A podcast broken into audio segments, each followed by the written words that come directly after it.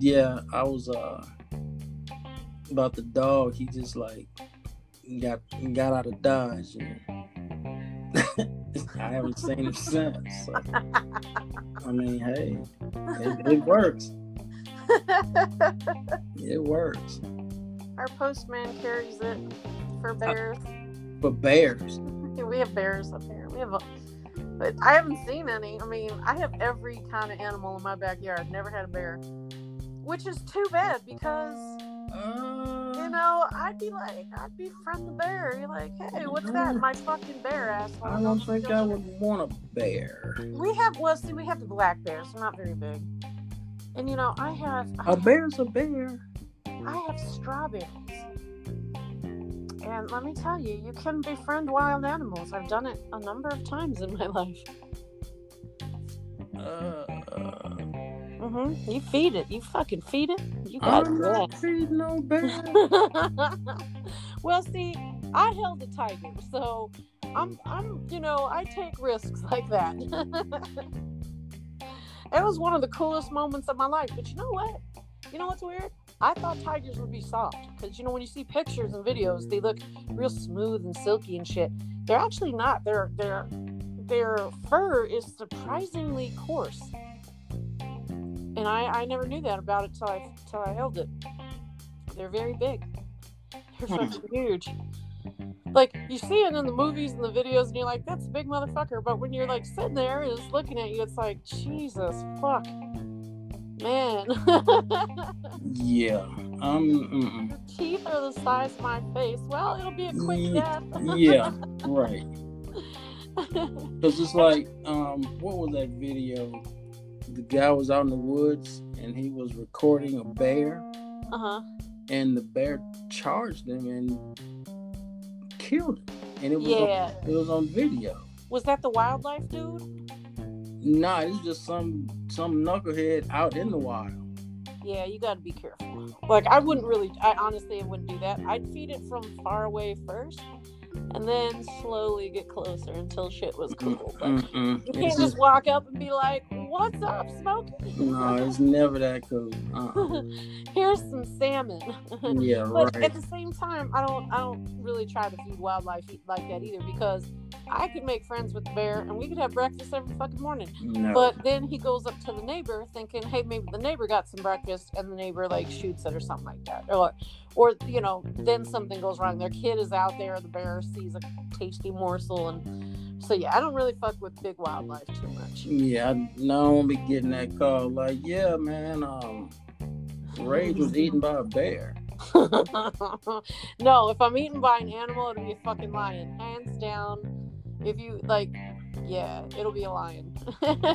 Why? well, because so there's this dude. I'll have to look at his last name. His name is Christian something, and he runs this sanctuary for lions. And he goes out there and he plays with them and he hugs them and they give him kisses and he just lays in the middle of all of them and shit. He's their he's their homie Mm-mm. you know now he he knows how to identify their behavior and all this other shit and i just look at that guy and i'm like i want to be like you when i grow up it's my dream it's my dream to just just hang out with a fucking lion preferably a male lion because i like i want to rub the big mane but like I that's, it's just do. and I don't and I don't want like I don't want it on a chain or in a cage. Like I want you know, I don't want it like that. I want it more but I don't want it to be fucking wild either because they'll probably eat my face. But if I could go to that dude's place, like that sanctuary, and just fucking chill with the lions and like do some work with lions, that'd be the shit. No, fuck that. Like that's if if I could only have one thing on my bucket list, that would do it. And I got kind of close with the tigers, but tigers aren't lions. Lions are like my favorite animal. So um, I'll do it. I'll do it one day, guaranteed. Mm-mm. Guaranteed fucking teed. That or I'll be eaten by a shark, because I have a, a semi goal of doing a shark dive. So In the tank, right? I mean, in the cage. Well, no, no, God, no, not the fucking cage. My luck, the fucking chain would break and be stuck in a goddamn cage on the ocean floor. Fuck no. Um, no, I want to go like Cleveland, Ohio Aquarium has a training program where if you're a certified scuba diver, which I am, you can go in there and you can train to dive with their sharks in the tank. So I would do that first because there's certain you got to re- be real careful when you deal with that shit because if it goes wrong, it goes terribly wrong. Mhm. And um, and then I just want to go like out to the Bahamas or something like that and just do a shark dive. There's certain kinds of sharks I don't want to dive with, like bull sharks and tiger sharks. They're very very aggressive. Um, and great you know. whites. yeah, yeah, no great whites. I'm not into like I'm not trying to prove anything to anybody. I just want to see a shark swim in its natural habitat, not on video and all that kind of shit. So, you know, I just kind of want to sit down there at the bottom of the ocean and chill out and you know, and they have programs that do this where, you know, they bring in certain sharks and they feed them and you just sit there. Like you sit there real still and shit. And the the dive master handles the whole deal and you can just like watch them eat and swim and they'll swim by you all close and shit. And yeah, that's definitely definitely an experience I want to have. I want to have more scuba diving experience before I do that though. Right. Um, you know, because I'm still considered pretty new at it. So there's a few dives I want to make first. But yeah, that's something that and the lion are the two they're 2 Mhm. things on my bucket list. yeah, those are nowhere near my bucket list. Wild animals aren't even a thought on my bucket list. No. yeah, my mom's like, You're gonna be the death of me. I was like, No. My No. sister, you know, she uh she like set up her, her bucket list, right? uh-huh. And she volunteered my ass to be part of it. what do you gotta do? Like go with her on her fucking adventures and shit. I'm like, uh Oh no, no. I'm like, That's wait a minute. And I'm like, well, half the shit that she put on it, I've already done it. But uh-huh. you know, she don't want to. I mean, she don't do the, the the truly exciting stuff. I mean, you know, there's a um, some kind of thing they got up in on North Georgia, kind of say a train, but you you ride around some mountain or some shit, and you drink different wines and liquors and all that kind of. She wants to do that kind of stuff, girly stuff, Hmm. girly. Okay. I'm like, uh, I was like, yeah, you need to get in the shark cage. She's like, uh, negative. I'm like, you need to do some some skydiving. She's like, negative. I'm like, yeah, to that's some another thing. zip, some zip lining, some bungee jumping. She's like, no. I'm like, you won't have a bucket list. That's like a that's a stroll in the park. What you got? That's like a typical Friday night. yeah, that's like an everyday occurrence. That's not a bucket list. I have to learn to skydive because my Oh. dream is this. I've done the scuba diving, so I got part two down. I'm set there. I want to skydive into a body of water where my scuba gear is waiting because I can't wear the parachute and the scuba gear at the same time. I don't think anyway. If I can, I'll do it that way. So you have your scuba gear like right there waiting. So as you drop into the water, you can grab it and put your breathers in, turn your air on and shit, and then you just scuba dive off somewhere after landing in the water after fucking skydiving. And then when I get out of the water, either my horse or my dirt bike will be waiting. Not sure which, depends on my mood. Horse or dirt bike. right.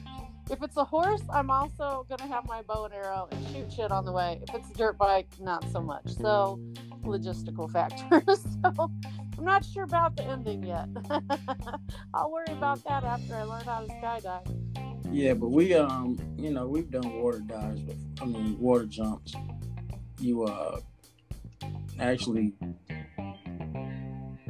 it's timing. Really, it's like you once you pop your chute and you you know continue to you know um, glide down.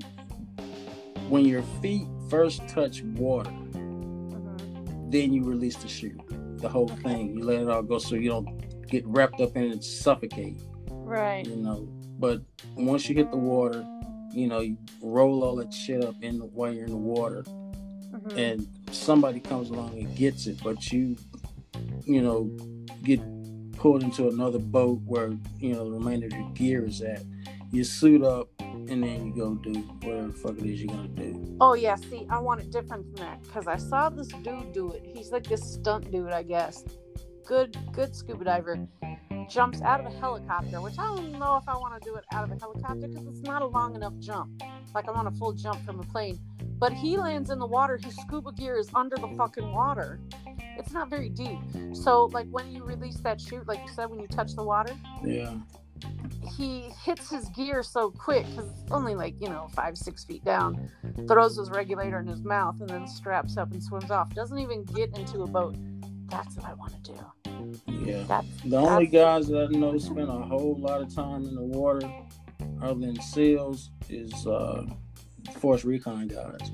Because we used to, uh, you know, days that we would do our jumps, Recon would do a lot of water activities, and we were like at a kind of like at, at a bay, a gulf type area, and they would hit the water at eight o'clock and not come out till four o'clock. So oh, all how day in i the water, love being in the all water. day training. you know i i love water. I grew up with a pool. I love it. I love water now. But i took an exercise class in the pool because i was like hey cardio water why not? Right? Hmm so they tried to give me this goddamn floaty belt for my waist and i put it on and it held me so far out of the water because between the the weight belt and my titties i was like eight feet out of the goddamn water. You're look, you're at your knees. right this six foot i know i think the deep end was like 15 feet. I'm fucking knee deep in this bitch like so i was like i took off the belt she was like you're not allowed to take off the belt it's safety and i'm sitting here i'm not paddling i'm not kicking my feet and i'm floating because i have two giant fucking Flotation devices. devices.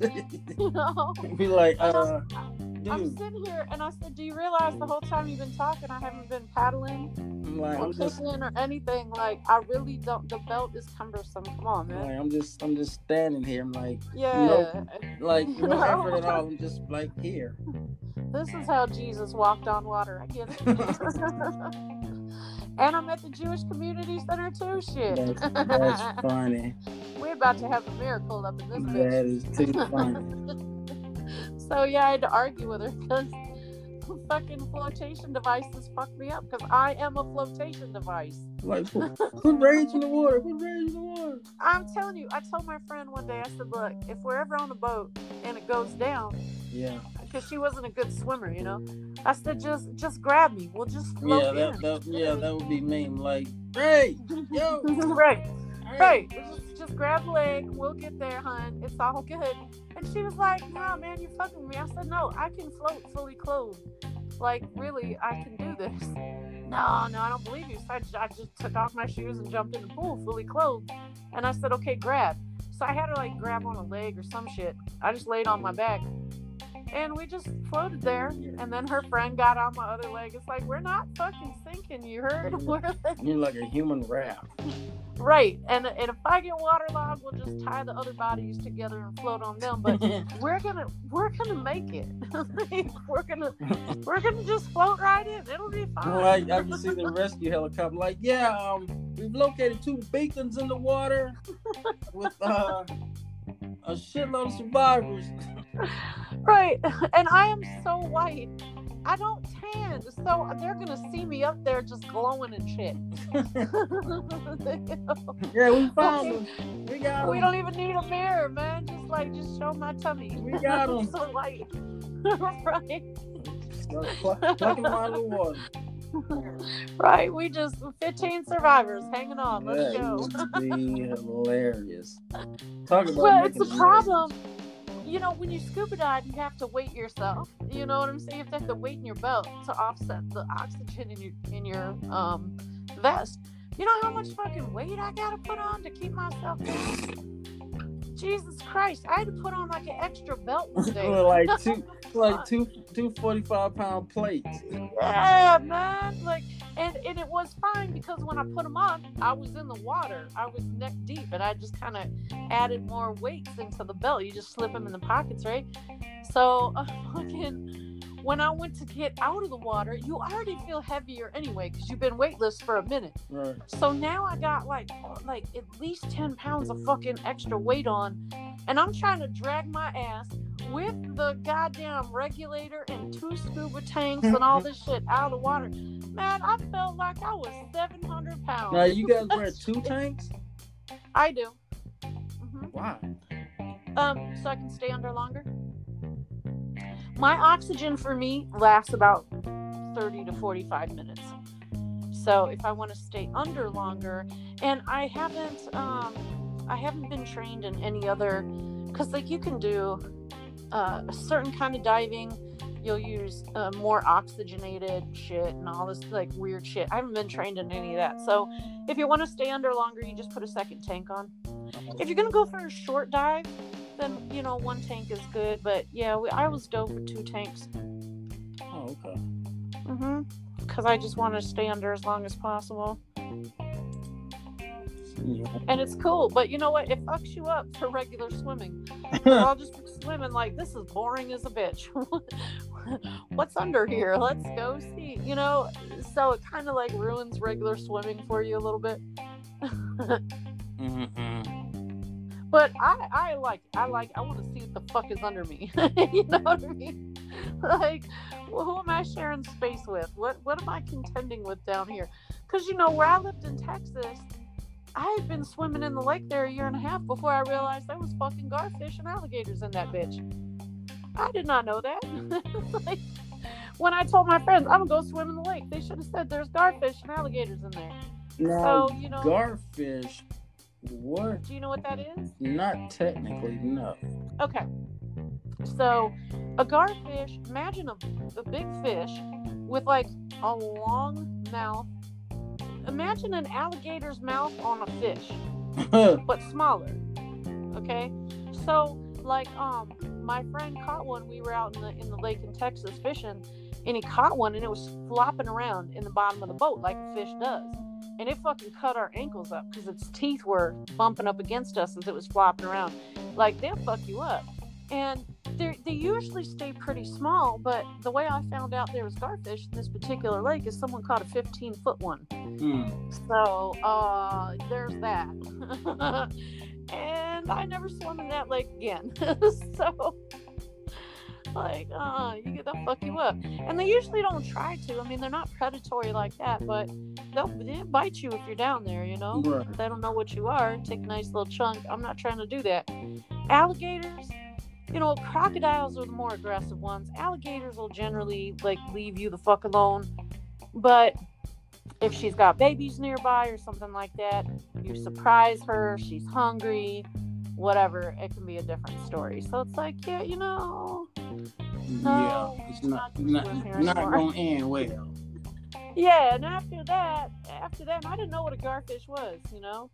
And when I saw it, I was like, "What the fuck is that?" this came out of the lake I was just swimming in, about uh 50 feet from where I was just swimming at. Oh, that's garfish. Like I've been swimming with these motherfuckers. Oh hell, no! What kind of fucking friends are you people? Like, who doesn't tell their friend that shit? Like, fuck you guys. Would you fr- It's like, oh, we we thought you knew. would you freak out over a big catfish? No, no, not at all. Not at all. I'm talking a big catfish. No, because what you do is you just put your hand in their mouth and fucking pull them out of the water and have dinner. Yeah, I mean the big ones.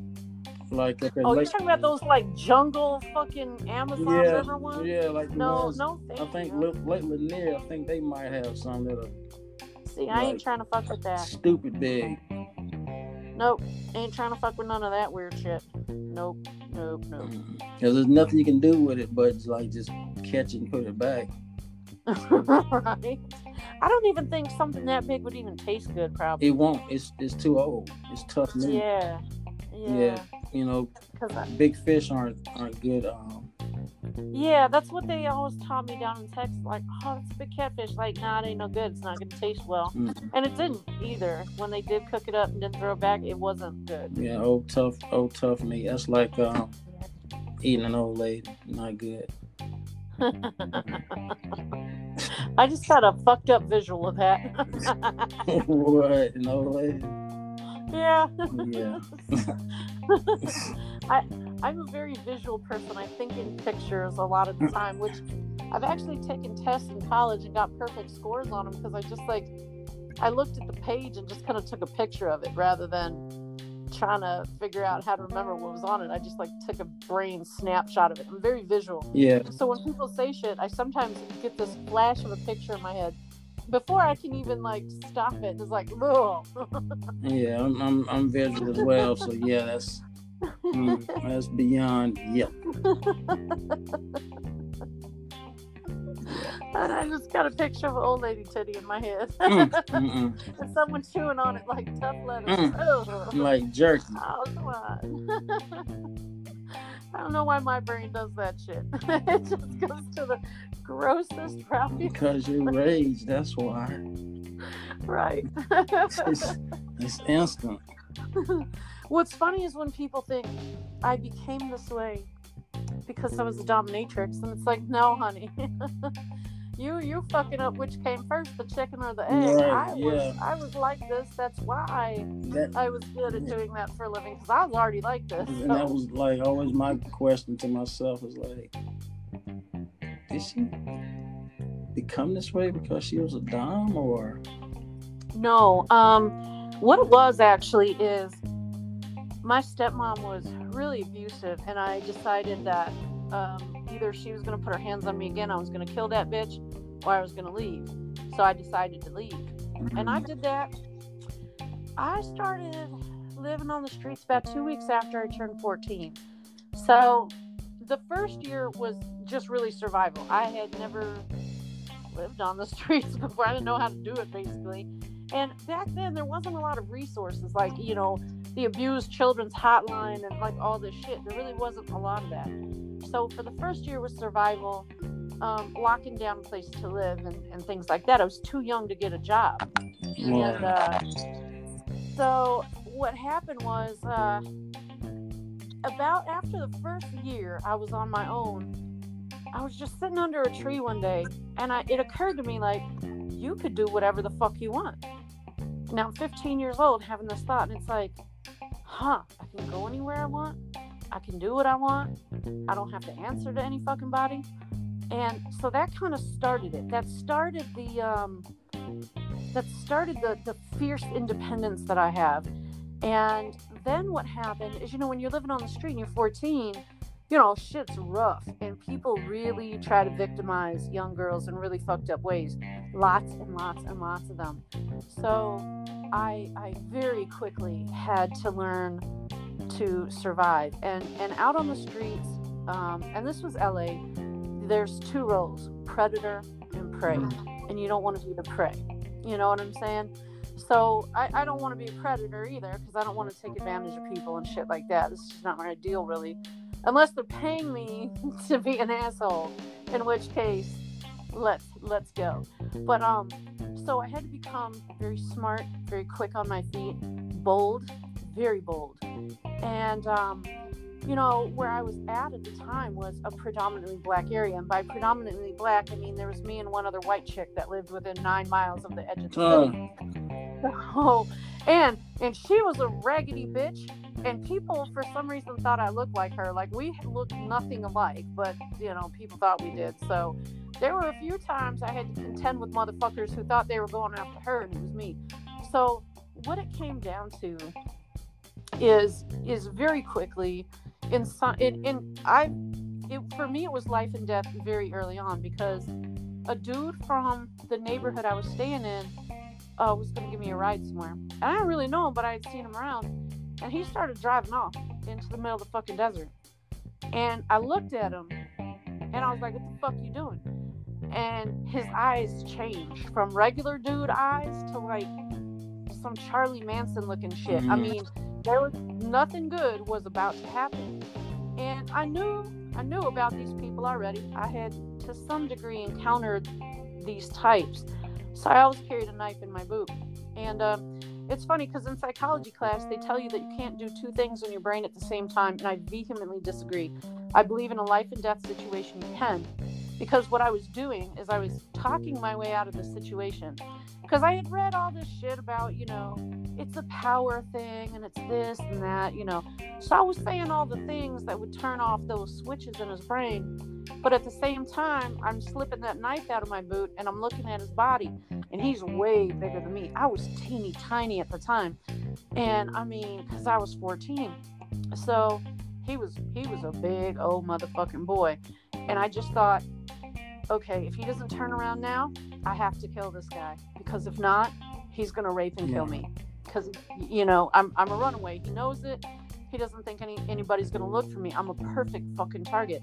So I'm gonna have to kill this motherfucker. One, can I do that? Because I can't get in the situation and not follow through, or I'm gonna die. So can I do it? And it very quickly became obvious that yeah, I can. Mm-hmm. it's a life and death situation. That's how I know my, and I'm glad it happened because I know my capabilities as a human being now. And then at the same time, I'm talking to him, coming to terms with the fact I might have to kill a man tonight for real. And then also thinking, like, well, fuck, if I stab him, it's got to be good because if he gets a knife from me, I'm fucked. I'm so fucked. I can't, like, I got to get it right the first time. So I'm looking at his body, like, no, I can't stab him in the heart. There's rib cage. Mm. Uh, if I stab him in the leg, that ain't gonna take this big motherfucker down. You know, so I'm having to figure out at the same time that I'm talking him out of it. And luckily, I was able to do that. I got him to turn around, and it was all good. But I had to come to terms with the fact that can I kill a man? Yes, I can. I'm about to do it. How do I do it correctly? So that is what made me not that one incident, but more than one incident. There were these two bitches they didn't like me because I was white and one of their boyfriends liked me. Mm-hmm. This ugly motherfucker, I wouldn't fuck this ugly motherfucker with a stolen pussy. Uh, but, you know, I tell you what, I, I experienced a lot of racism for being white and living in a black neighborhood. Um, and they wanted to jump me one night and take my only pair of shoes. I'm homeless now, you know. And all I'm gonna say about what happened there, they didn't get my fucking shoes. And I promise you, those bitches will never try that shit on anybody again. So, those kind of being around those kind of people made me very tough and very hard very fast. And then prior to leaving home, my dad, like I was riding dirt bikes and, you know, building car motors with him. And, you know, I remember this fucking bitch fucked with my sister at school. My dad sent me down there to beat the shit out of her, and I did. Uh. Beat the shit out of her. You know? Um, so I was already a little hard from the get go. And then living on the street just just fucking solidified that. So by the time it got to where I found out what a dominatrix was and that you could do this for a living, I already had I'm five foot five with eight feet of fucking attitude. I really don't give a fuck what you think you know, because I've been discriminated in every possible way. So you're either going to internalize that self and start believing the bullshit that people tell you, or you just gonna be like, I don't give a fuck about people and what they say. And that's the direction I went. So when it, you know, came time for that, it was like, shit, I whoop a motherfucker. I will, I will whoop your ass. um, make fun of you, call you names, shit, shit. you sure? You sure? Cause I, I roll hard that way. Like I can, I'll hurt your fucking feelings now. So the way that I was naturally is what you know. People started being like, "Oh man, you should do that for a living and shit." You know, and because there was some like little shit in the paper from dominatrixes, and this one friend I had, she was like, "Oh." you would be perfect for that shit. And I was like, nah, man, that ain't a real fucking job. That shit is not sustainable. but I didn't like my job at the time. So I tried it and I- have been doing it ever since. And I didn't think I was going to be good because it was like, well, how how is this supposed to play out? Like you know how a doctor is supposed to act or how a waitress is supposed to act, but how is a dominatrix supposed to act? And I was like, I don't know. Let me hit up some some chicks who do it. Mm. Man, no love, no love, none at all. So I was like, well, fuck, it ain't hard to spank someone and to fucking make fun of them and you know whoop them with shit. That's that's not hard. That's you don't hit them in the organs and shit. It's like common sense. And uh, you know, it was just natural. And I think that's why it worked so well for me because there's a lot of girls that like me and my slave were watching this this YouTube video the other day, and this chick and her so-called slaver up there, and I mean, he was disobedient. She was like she is she seemed like she wasn't really dominant. She was playing the role for him. Um and that shit just i can i can spot it a mile away because that's not who you truly are. And so i think that's why this has worked so well for me. And one of the biggest compliments i got during sessions was like oh my god you're so real. I don't become mistress rage. Mistress rage this what you hear right now is always me Mistress Rage is merely a stage name for privacy. I don't like put on a corset and become a dominatrix or become Mistress Rage. Nah, man, like fuck, I wake up like this shit. Because. I know this is this is me with slaves or with friends. If I if I fucking when I worked at the college, this was me with my fucking boss. I don't give a shit. So yeah, it, that happened first, but not because you know, it was just survival. Like when you are put in life and death situations and survival situations, you're on a different level. Like you're on a you're you're on a different fucking level of functioning. And the problem with that now is that you know, um, when I was working on my bachelor's degree, I was invited to be the social media liaison for blah blah blah, whole mouthful of shit for the school and that was all great. So I go to the dinner at someone's house and you know wear fucking what I call professional shoes. Right. hate fucking professional shoes. Like I wore them once. I was like, I'm not doing this anymore. And I'm sitting in this room full of people who are all college educated. And don't get me wrong, I can fucking hold my own with all of them. But I can't really relate to people in a normal way because when you've had to like when you're fucking two feet away from someone shooting at you you got bullet holes in your dress you're you're not you're not a regular person. Not to say like i never got ptsd it never fucked me up. I don't know how i don't have anxiety or some shit. I have no idea how i came out of it okay. Um but the problem is i'm sitting in a room full of people and i just don't relate to them on the same level of shit or they'll they'll be complaining about something about in their life. And i'm looking at them like you have no idea how fucking small that is. Like you you really don't know the world at all.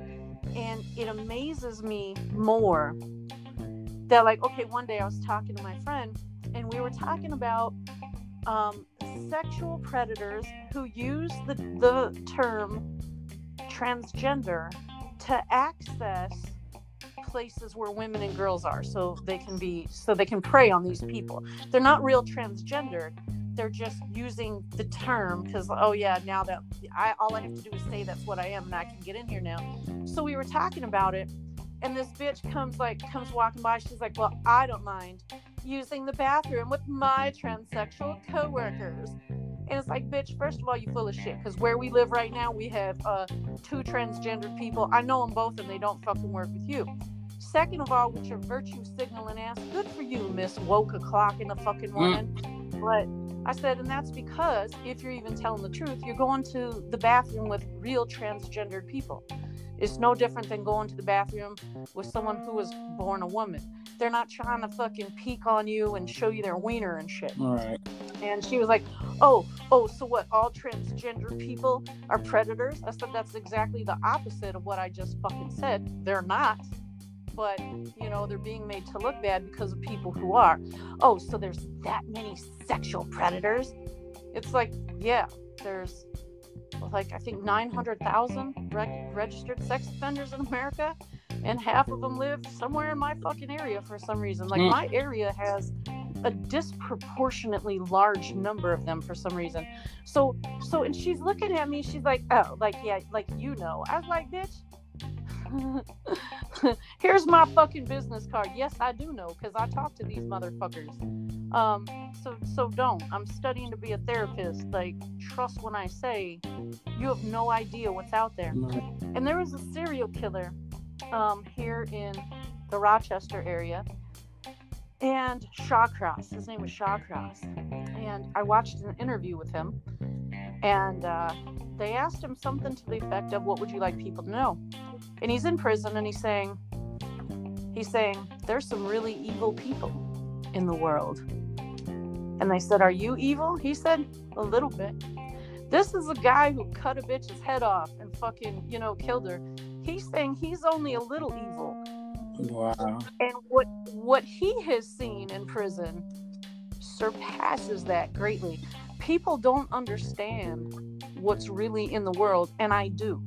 I've seen it. I've seen things that I'll tell you about, not even on the air, I'll tell you about. The shit I've seen is like, dude, there's not a word for it. So I sit in a room full of people and they're talking about bullshit daily problems and oh, I can't do this and I can't do that. And it's like, man, you have no fucking idea. So I can't relate because I'm sitting here like, this is some pussy ass shit. I just can't, like, this is weak. I see a lot of, like, man, you just, you don't even know. So I have a hard time relating to people sometimes. I can sit in a room full of people and I always blend in well. People like me. I'm really funny.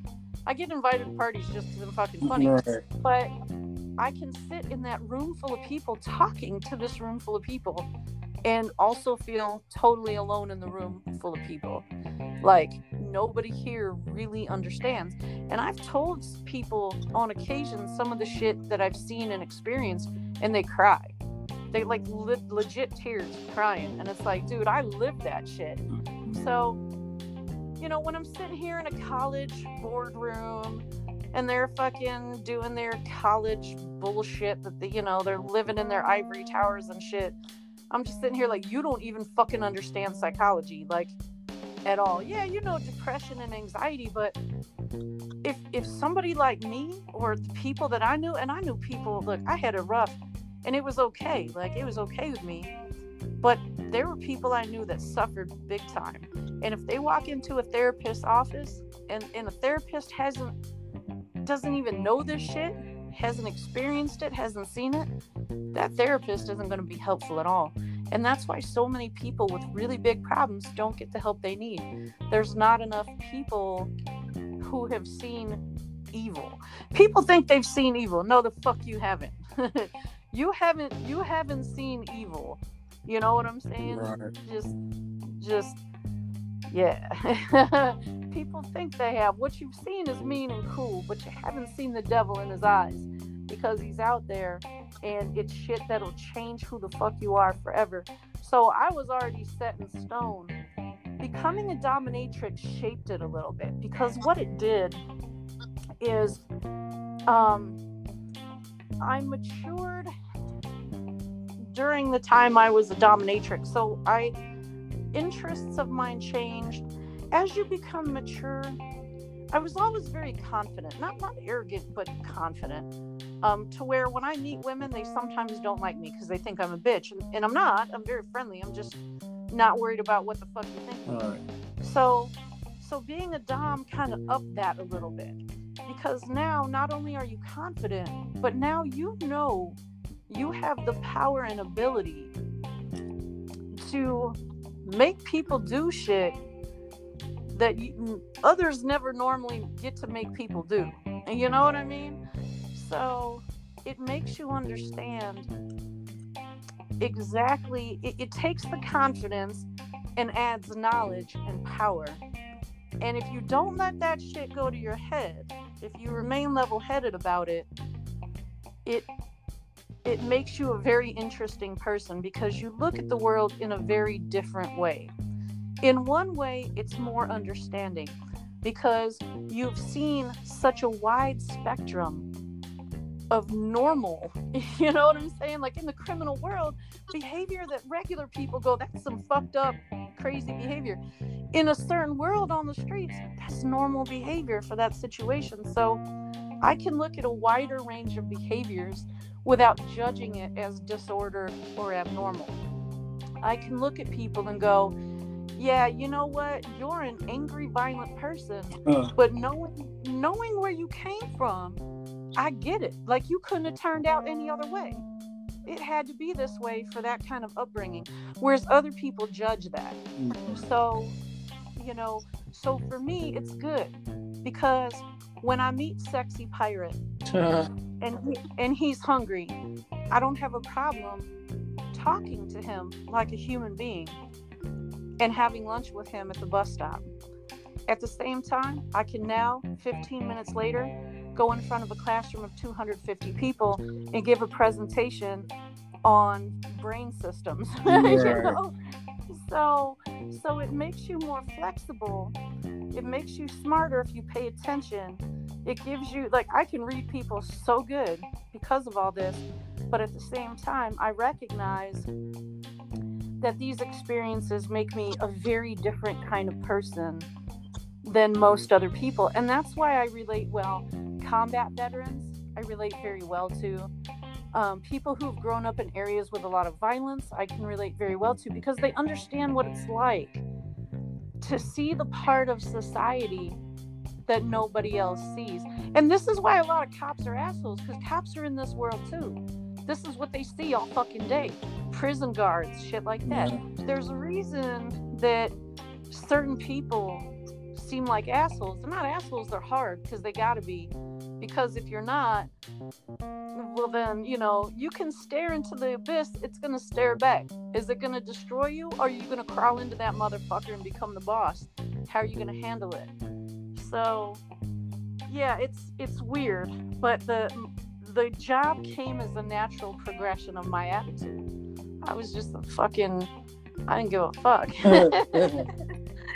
I, I give a fuck a little bit more now, but only insofar as like if I want this internship in about six months, I have to start applying for my doctorate program, and after that, I'll have to do internships.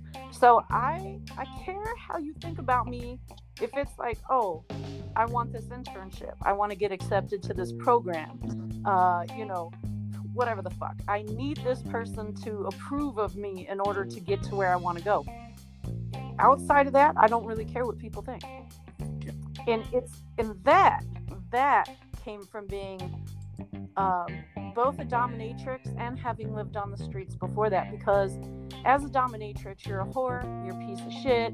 You know, you're just like every kind of scumbag. You know, it doesn't matter that what you're doing is legal and anything like that people paint a picture in their head about you and they treat you that way.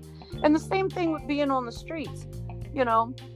And I ran with very hard people, people who tattooed their face before that shit was cool. Um, back when it meant you were a thug. Right. so I had been used to being judged. So it by the end of it, I really just I had a freedom from all that. So so I was that way at first and domination just magnified it and refined it. Hmm. And now, now with my ass, mm-hmm. you know, it's kind of it's kind of difficult. Like having this kind of freedom is difficult because then when you go to school and your professor says some dumb shit and you're like that's that's dumb shit. Like that i could prove that's not fucking true. You can't really play it like that because you know when you get graded when you get graded on math it don't matter if the professor likes you two plus two is fucking four so fuck you right. but when you're writing essays and research papers, it's all about how much the teacher fucking likes your paper. Well, if they don't like you, unconsciously they're going to be stricter on your paper. So it's sometimes hard for me not to be like, oh my God, you fucking asshole, or you fucking cunt. My last class, this fucking bitch, this fucking bitch, she tells us at the beginning of the semester, your final paper has to be a minimum of eight pages, Dang. max maximum of 20. All right, cool. So I'll do about halfway between that. I'll do about 15. So I got like 15. And then the teacher, four days, four days before this fucking project is due, somebody asked about it because they're like, over here it says 20 pages. You said eight. She's like, oh no, the minimum is 20 pages. And this bitch is due in four days. What? Now, what I want to say is, That's not what she said. fucking- right, right. And I had, and you know, you're sitting here with a PhD, and you don't like. Do you not know your fucking class or what? Because, like, I'm really not wanting to pay you money right now. You don't even know what the fuck you're doing. Um, and you haven't offered me any good feedback this semester. So why the fuck am I paying you for this shit? And you can't say it like that Right. because people in academia they get their feelings hurt so fucking easy they're just I'm not saying all of them because I've met some professors. There's some hard asses. Um, usually they're veterans, but hmm. for the for the most part, like there was one teacher. She gave me a B because she said I didn't answer a question. I answered the fucking question. There's a whole goddamn paragraph about it. Now I know you're not reading the whole fucking paper. And so I, I fucking wrote her. I was like, hey, you gave me a B because you said I didn't do this. I did that. Here's where it is. So I'll expect my grade raised. That's what it is. Like, I don't give a fuck. And she's like, well, you should have asked me nicely to raise your grade. Nice. No, bitch. No, I don't have to ask you for something I fucking earned and did. How about you do your fucking job, asshole? And this bitch, man, I had to go to I had to go to her boss over her because she was just she was like, "Oh, uh, you used too many semicolons in your in your uh, paper," and I didn't understand what you were saying. Bitch, I used one semicolon, which was used correctly in the last sentence of the paper. So, so for real, bitch, and and I should be allowed to say that, like, bitch, the fuck, fuck you, but you can't, and that's difficult for me. It's like, shut up, just shut up, stop talking right now, and my face. I know I get the look of death Yeah, I was gonna say, no, yeah, they can see it in your face. Yeah, but I can never play professional poker because my face gets 100% away. So, so I'm looking at this bitch like I will fucking drag you out in the parking lot and fucking curb stomp you, bitch. You know, like, and you can't say that. You can't behave that way. Like, man, and I'm sitting here, and then I see these little fucking college assholes and the way they fucking act, and it's like, you know, there are people in this world that if you do that to them, they'll cut your fucking throat. Right. I've known a few of them. Right. Oh, that would that would never happen. It's like, bitch, you lucky I have a career ahead of me because I might knock you the fuck out. Just I'll fuck you up just to fucking wake you up, stupid. And, and people live so ignorantly of of what you know. Oh, this will never happen. That doesn't exist. Those kind of people don't exist, and yeah, they do. I know them. Yeah, they're oblivious Yeah, to real life. Yeah. So it changes you. The whole thing changed me. But you know, it is what it is. Like I'm just me and it worked. All that time I thought I was just an asshole. It turns out I was a dominatrix without a whip. right, because I know, like, uh, when I tell people that I know you and stuff, and they're like, "You're not a sub, are you?" I'm like, "Uh, no." No, and let me say that while we're on the air, he's definitely not. Mm-hmm. so we'll just clear that up right now. Yeah. There's not a submissive bone in that body. mm-mm. No, No. so- not not here, Playboy. Nope, Mm-mm. nope, definitely not that. Mm-mm. and you know, it's funny sometimes because I've heard a few times, like, well, you don't act like a dominatrix.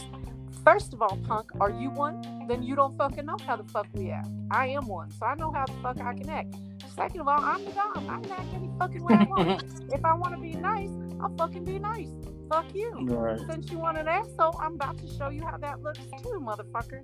So I get that too, like, whoa, you don't you don't act like a dominatrix. The way you want me to stick my fist up your fucking ass and tickle your fucking throat there, bitch? Right. It's like, yeah, it's like, what is one supposed to act like? Uh, like would I walk around in a corset and eight inch heels? Fuck that. Have you ever got blisters from those heels? Fuck that shit. I'm gonna wear flip flops right now. I haven't I haven't taken sweatpants. I haven't worn jeans in like forever. So there, motherfuckers. Flip flops sweatpants. and I'll still fuck you up. Wet britches. So yeah, you know, and and I think honestly, if I really think back to all the the doms I know, the best ones, the really, the incredible ones, were ones that were really just being themselves. The ones that put on an act to kind of role play it. There's nothing wrong with that. You know, there's people that are into that too, but it's not authentic, and I can tell, and the subs can tell and other real doms can tell like you're not really fooling anybody. And there are people that they're just not built for this. Nothing against them. They're beautiful they dress nice good dungeons but it's not who they are. They just don't have that they don't have a comfort level with power and control. Right.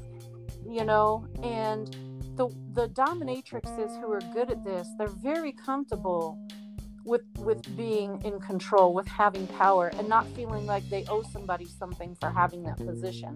And they're all very natural. They're not trying to be anybody they're not.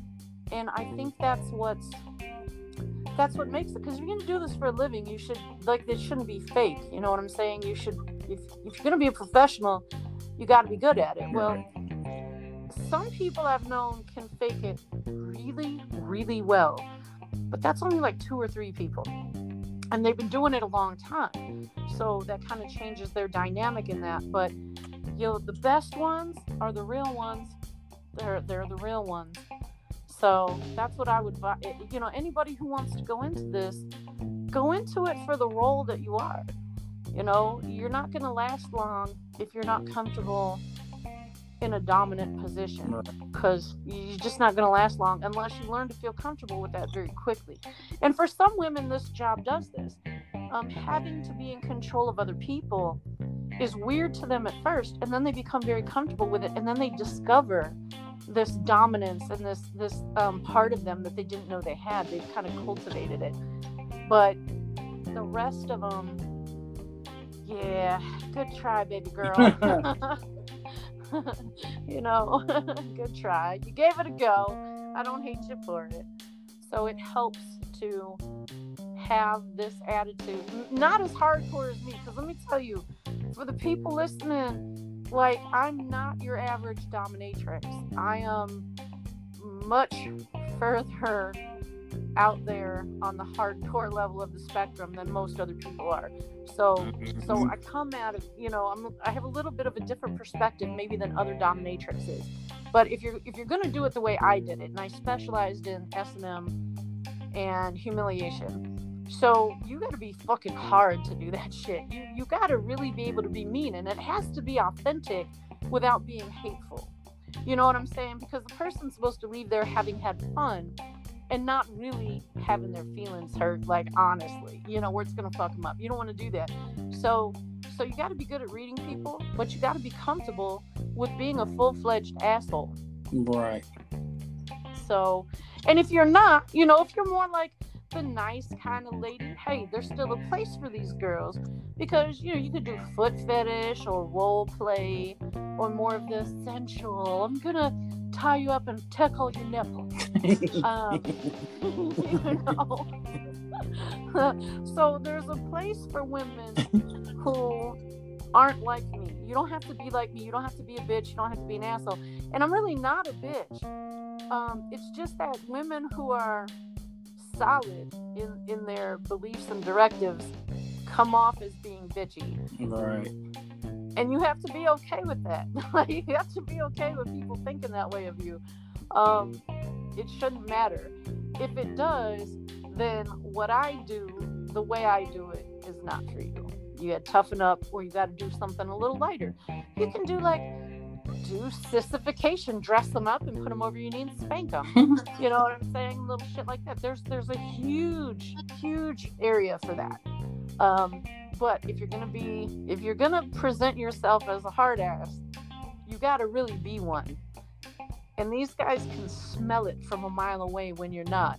So my bad assery,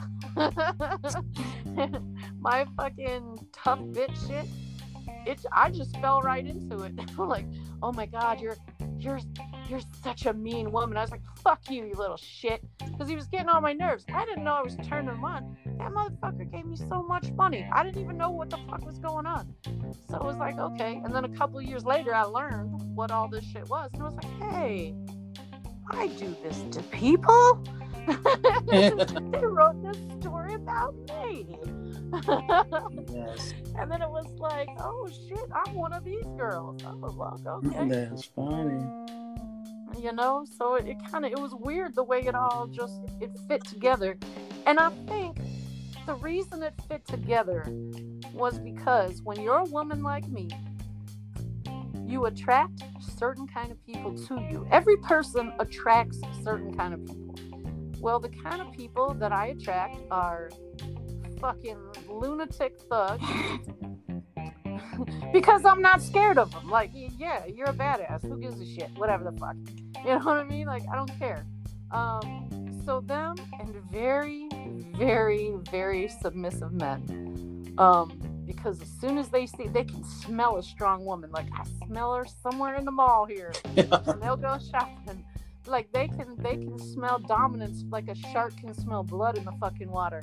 Um, so, and as I look back on my life, even before becoming a dominatrix, it occurred to me that I've been attracting these guys all along, even back into fucking junior high school. You know what I'm saying? I had this dude, and he wasn't my type at all. He was a cool dude. Like, I hung out with a little bit of everybody, but you know, I was into very hardcore kind of people. Like, I wasn't dating a future lawyer. That just wasn't gonna happen. I'm I'm fucking the dude that hadn't come to school for a year and a half because he's out there selling so, weed to the selling, They're you know? putting that work. Right, right. They were hustling and shit. so, but and I didn't know it at the time until like years later. I thought about it. This kid, I had a feeling he kind of liked me. This was not unusual, so I didn't really pay it much mind but one day he was like, I bet you that you wouldn't punch me in the nose. Mm. I was like, How much are you betting me? He's like, $10. Well, when you're in junior high, $10, that's the shit, right? So I fucking clocked him. I didn't even say another word. He had the money. He was holding. I fucking clocked him. Took his money. And I thought after that, like I was gonna get suspended or he, he was gonna try to fight me. I didn't fucking know. Whatever. I got ten dollars. So um, he got up and he's like, I didn't think you'd hit me. and I was like, well, clearly you don't know me very well. Right. And after that, I could not get rid of this motherfucker everywhere I went. Would you like me to carry your lunch for you? Like, get away from me, weird dude. Can you do math homework? and that's the problem. Like, I got the highest grades in school, so I couldn't even get anybody to do my homework for me. So, like, I didn't really have much to gain. Like, I, give me your quarters, bitch. I want chocolate milk. um, so I was like this way back, way. Back. I remember I was five, and this dude Christian liked me, and um, I wouldn't kiss him, and um, so he brought me lip gloss. and I took the lip gloss and I put it on. I kissed him on the cheek, and that's the only kiss he ever got and I put that lipstick on in front of him every day. Like, yeah, my cherry flavored. Not trying to be mean, they liked it. It was weird, and I understood that back then without understanding it. If that makes sense. So, yeah, I've just always been a boss, I guess. Just kind of fell into it. Right. right. That is too funny. You know, you just when you're exposed to certain things, you turn hard or you turn soft, right. you know, and I never was going to be soft. It was just like, nah. I don't know why. I have no idea. Because people around me that experience the same thing, man, that some of them people are not alive today. So I don't know what made me different than them. You know, psychology talks about a factor of resilience, and I believe that's it, but we don't know where resilience comes from we can't like pinpoint what is that. It's not generally learned. So I don't know. It's just I guess who I was. right. Yeah, just well, just, just, just meant to be type things.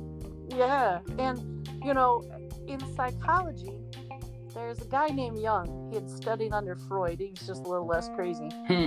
and he talks about, and there's a guy named Jordan Peterson, who's a current professor of psychology. Brilliant, brilliant man and uh, they both talk about the monster within. We all have what we call the dark side or the shadow side or our inner monster. We all have one. Every fucking one of us has one. Some of us embrace ours, and I embrace mine. You know what I'm saying? I use that part of me that became hard and aggressive to to face things and understand things and go places other people can't handle.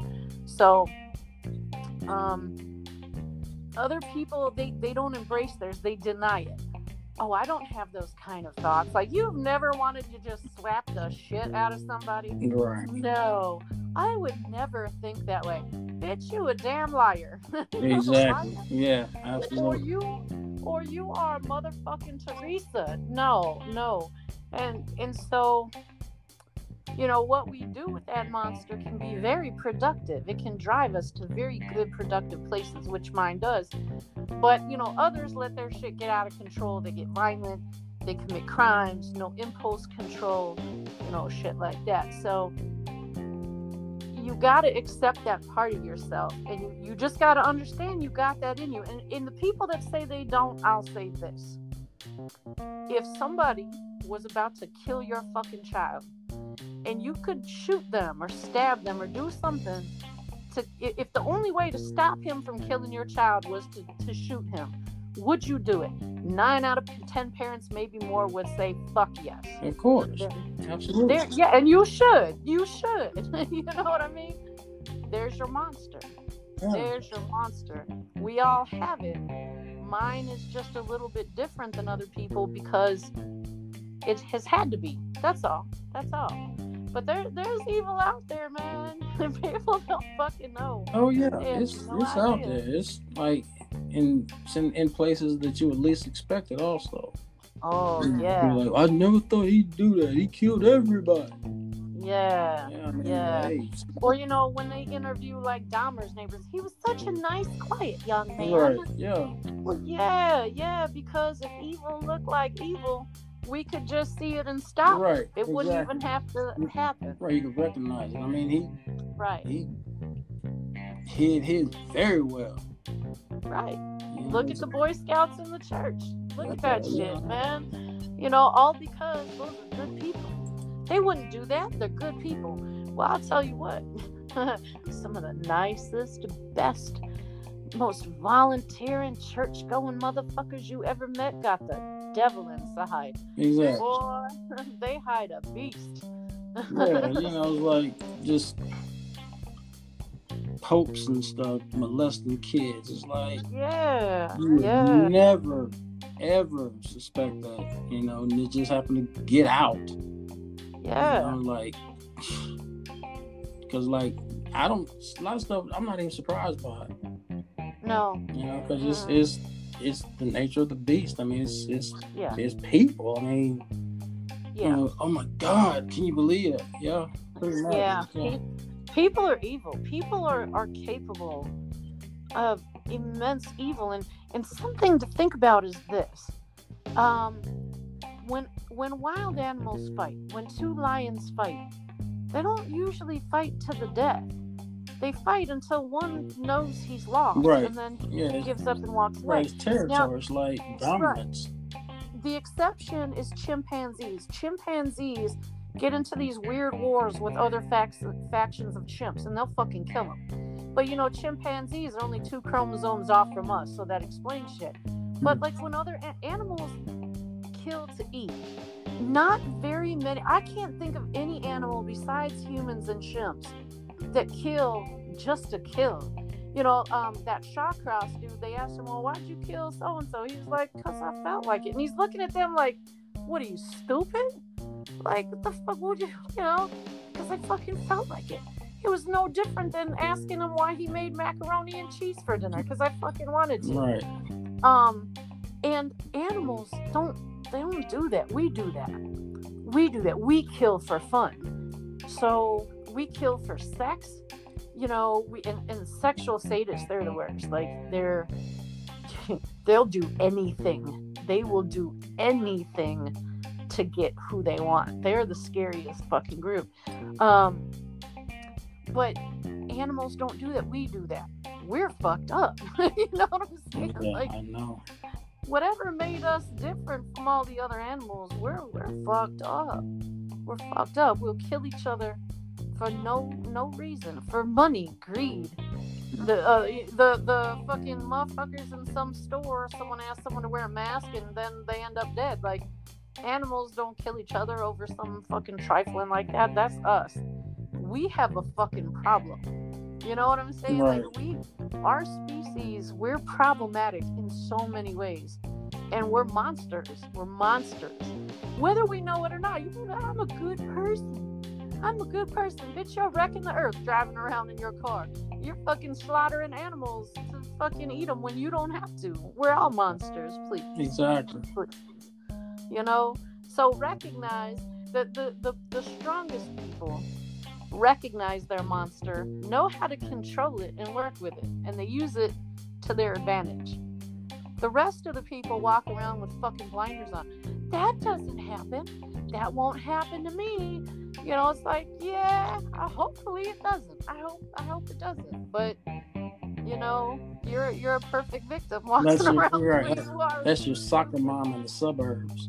Yeah, seriously. Like I see uh, in New York, people get ruder than a bitch. Shit that in the South, man, boy, a bitch will tear your ass up over that shit. And they get really like, and they're used to getting away with the way they fucking talk to people. And it's like, I don't think you understand that. You know, my grandpa taught me something when I was young, and it stuck with me, and I'm glad he taught me.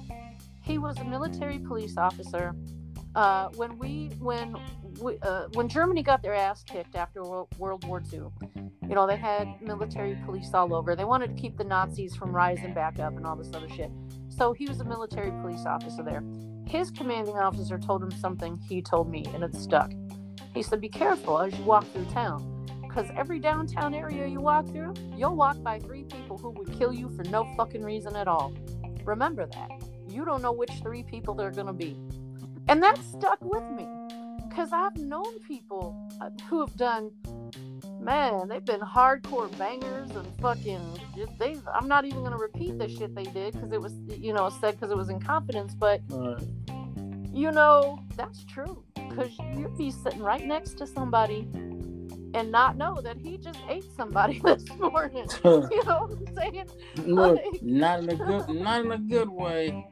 Right, right. Not in that way that that, the people like, Hmm. you know, and it might not be the motherfucker you suspect. So so if you're one of those Karen ass bitches that goes off at the mouth without that ah ah ah shit like nothing's gonna happen, you best be careful. Because one day, one day, the motherfucker you might mouth off to might be the motherfucker standing over you when you wake up at two o'clock in the morning. Those people exist. Getting ready to peel your cap. That's right. That's right. so, yeah, they don't. Yeah, people um, you know, they think they can just say anything and get away with anything. It's like, uh, yeah, motherfuckers is crazy nowadays. right. And and I see it getting worse. People, you know, if you flashed a gun or got like physically aggressive and up in someone's shit, a lot of the time they back the fuck down. It's changing now. Right. more people come right back at you with what you just served them and and now you have a major conflict so you know before you go fucking blah blah blah you better fucking you better know who the fuck you're dealing with and if you've never read the art of war it's a great book it's a great book Oh, for yeah. life and for war you know Yeah, know know your fucking opponent because if you don't yeah, it was required. It was required required reading for us. Also, the uh, leadership traits of Genghis Khan. ooh i've never read that Yeah, i'll check that check out out. all right cool i like that kind of shit They wanted us to read that, so we would be familiar with war. Yeah, that's cool. That's cool. That that fucking the art of war. That's a good book. It, and it's not only just just to understand war, but just to understand dealing pe- with people in life Mm, and just navigating life in general. Know your environment. right, Exactly. Know who you're dealing with. Yeah. Know you know know what you're up against. Stop walking around with blinders on. Yeah. Fuck around. And I see women all the time. You know, my I haven't had blinders in a long time. There's not even that thing that holds the blinders on. They're like fucking off. Um, so it's funny because when people say they're woke, I'm like, ha, no, the fuck you're not. You don't know shit, you asshole. Mhm. Um, so I see people. I'll walk around in the world doing my shit, whatever I'm doing, and I see people all the time. That's like, you know, that that shit you're doing is gonna get you in trouble right there, and nobody thinks it'll happen to them. Statistically, it probably won't, and I hope it doesn't. But it's gonna happen to somebody. Why not you? Right, because I know um, a friend of mine, uh, a week or so ago, I guess, he um, he um, works at the range. He's he's a um, instructor, actually, shooting instructor. And I I just seen him that day. You know, and he posted on uh, Facebook. He's like, "Yeah, I was like at the uh, at the store on, on my way home, and this young young jit rolled up on me, talking about, you know what this is." and he like he stood there, and then it's like the other guy that was with him walked up. He's like, "No, no, no, no, bro, not him, not him. This dude he'll kill you." Uh-huh. and he and, and Ryan just laughed. He's like, mm-hmm. "Yeah, you know," and he would. He's he's from up. He's from Jersey. I think he's from Jersey. Mhm. But he's like, "Yeah, I'd kill." Mhm. Both of them. Oh yeah, yeah. And you know, a smart criminal can a smart criminal picks their victim wisely because they scope out the the the shit that they need. You know what I mean? Like, oh, this person looks weak. They look scared. They don't look like they peg. They don't walk with people. People with certain abilities walk a certain way. They carry themselves. The military stands out to me. Military and police stand out to me hardcore, but just I can look at people and be like, he'll fuck you up. Like he he'll stab you in the neck and watch you Hmm. bleed. Like, he's that kind of dude. It's all in the eyes. Look in the eyes. You can always see in the eyes. A, a certain kind of motherfucker got a certain kind of look to him, and the, and, and a dumb criminal will walk right up. Ah ah ah. It's like, oh, shank shank shank for you. Like my thing now is, yeah, that that big bulge in my pants. Trust me, that ain't dick. Whichever one you think it is, you don't want it in you. Right. You don't want this. This ain't what you want. right? This is not what you want. right. you know, I I hide mine. I don't, you know, because if you're gonna play, let's play. but, Mm-mm. you know, I, I don't I ain't gonna hide it. I I just think people need to be more aware of their surrounding. You don't have to go through what I went through. You know, you don't have to be like that. You know, that's pretty extreme. I don't wish that shit on most people. Only about three people. I really hate those motherfuckers. But um, you know, you know, people they do need to be really aware. And, and being a dominatrix taught me that too because I had I had two different incidents. One time I, I chased a guy out with a gun. This motherfucker thought he was gonna hold me up with a BB gun. Like, ain't that some shit? No, BB. Like, you think I don't know a BB gun? Motherfucker. Now I'm mad. Now I'm mad because you think I'm serious. I'm insulted. Right. Like, how dare you? like, come on, man. And then, um, what was the other dude? The other dude, he was my first dude I got from the internet after I set up my little AOL homepage website wannabe shit. And um I, I, I didn't vet him properly and I, I regretted that. Well, I had security on hand at the time. Dude didn't know that, wasn't his fucking business. So he comes in and you know, and I go through like, have you done this before and whatever? Because you never done this before, I'm not gonna go full mistress rage on you because you can't handle it. Right. Like I have people that have been doing this 20 years that are very challenged by a session with me. So I would adjust the extremity of my session to match the experience level of the person. So for a new person, you know, I'm gonna go light. I'm gonna introduce them to a lot of different shit so they can learn, see what they like, whatever. So I kind of scream this guy about his history and shit. Um, he's into face slapping and verbal humiliation. Hey, hey. Mm. Um, but the problem with face slapping, damage to the face, uh, and this is seen in murder cases when someone has a lot of like murder to the like a kid that killed a bitch in the face. It's usually very personal. So you have to be careful because that can create a very bad reaction in the person you're slapping. So I always ask people, have you done this before? Because if they haven't, we need to go about it a certain way. But if you say, yeah, I've done that shit before, I've done it a lot of times. Like, all right, you never had a problem? All right, cool. Here's your safe word, let's go. Well, this motherfucker, like, I did some face slapping and some whipping, and his response pattern changed. And that's the thing, is the dominatrix, all you people thinking about it, it ain't just tying a motherfucker up and whipping them. Like, you gotta know anatomy, you gotta know where nerve endings are, you gotta know where you can and can't put pressure on the fucking body. You know, you gotta know CPR. I had a dude pass out one day because he didn't tell me. He passes out when his hands are above his head. Fucking dick. So you gotta be able to lift a human body. Like there's there's more to this than most people think. It's all that behind the scenes shit. Well, so his response pattern changes. You got to notice a response pattern because you give somebody a safe word, which is an emergency word. It means please stop, stop for Right, real. Right. Because some people like to be like, oh no, please don't. And what they mean is like, oh God, yeah, more, more, yeah, more. yeah, keep going, keep going. Yeah, so the safe word means stop for real. But here's the problem if they're having an emergency, they might not be able to say that word. So you still have to monitor for that.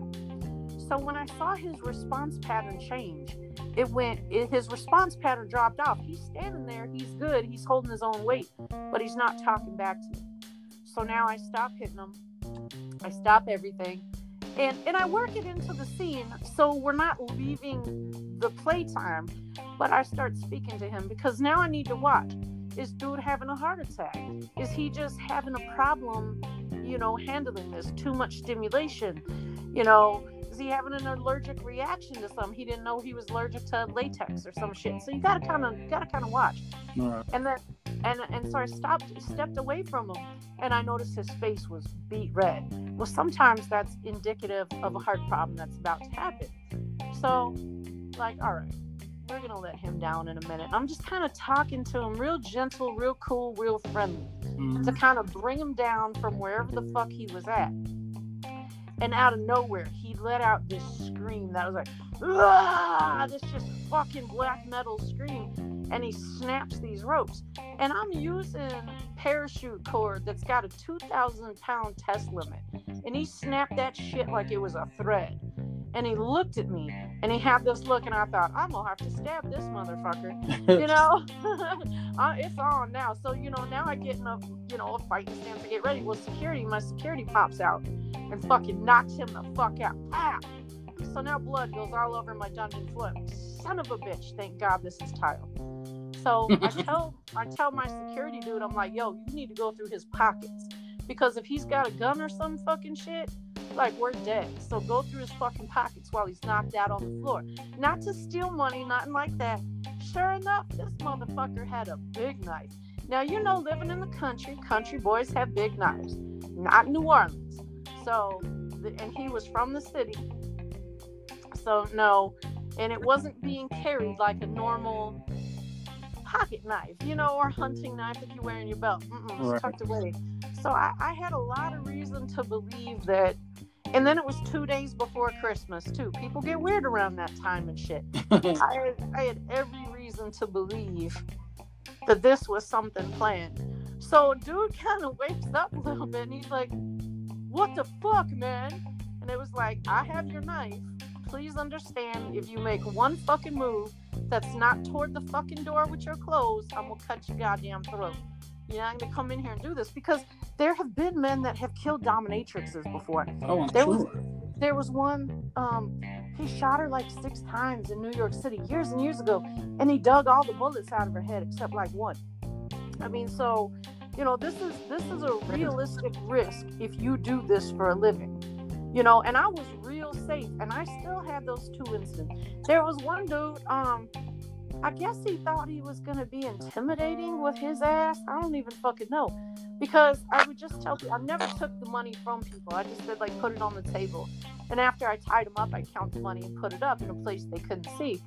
So, um, in this case, I left it out, and I don't know why. Never, never fucking do a variation of your routine when it comes to safety.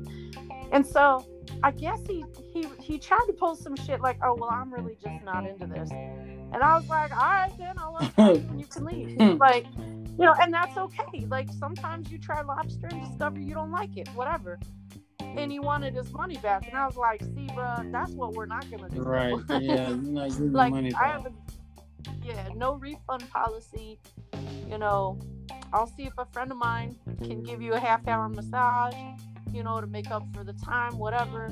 He's like, no, I just want my money back. And he started walking over to where the money was. Like, oh, no, the oh, oh, see, see, no.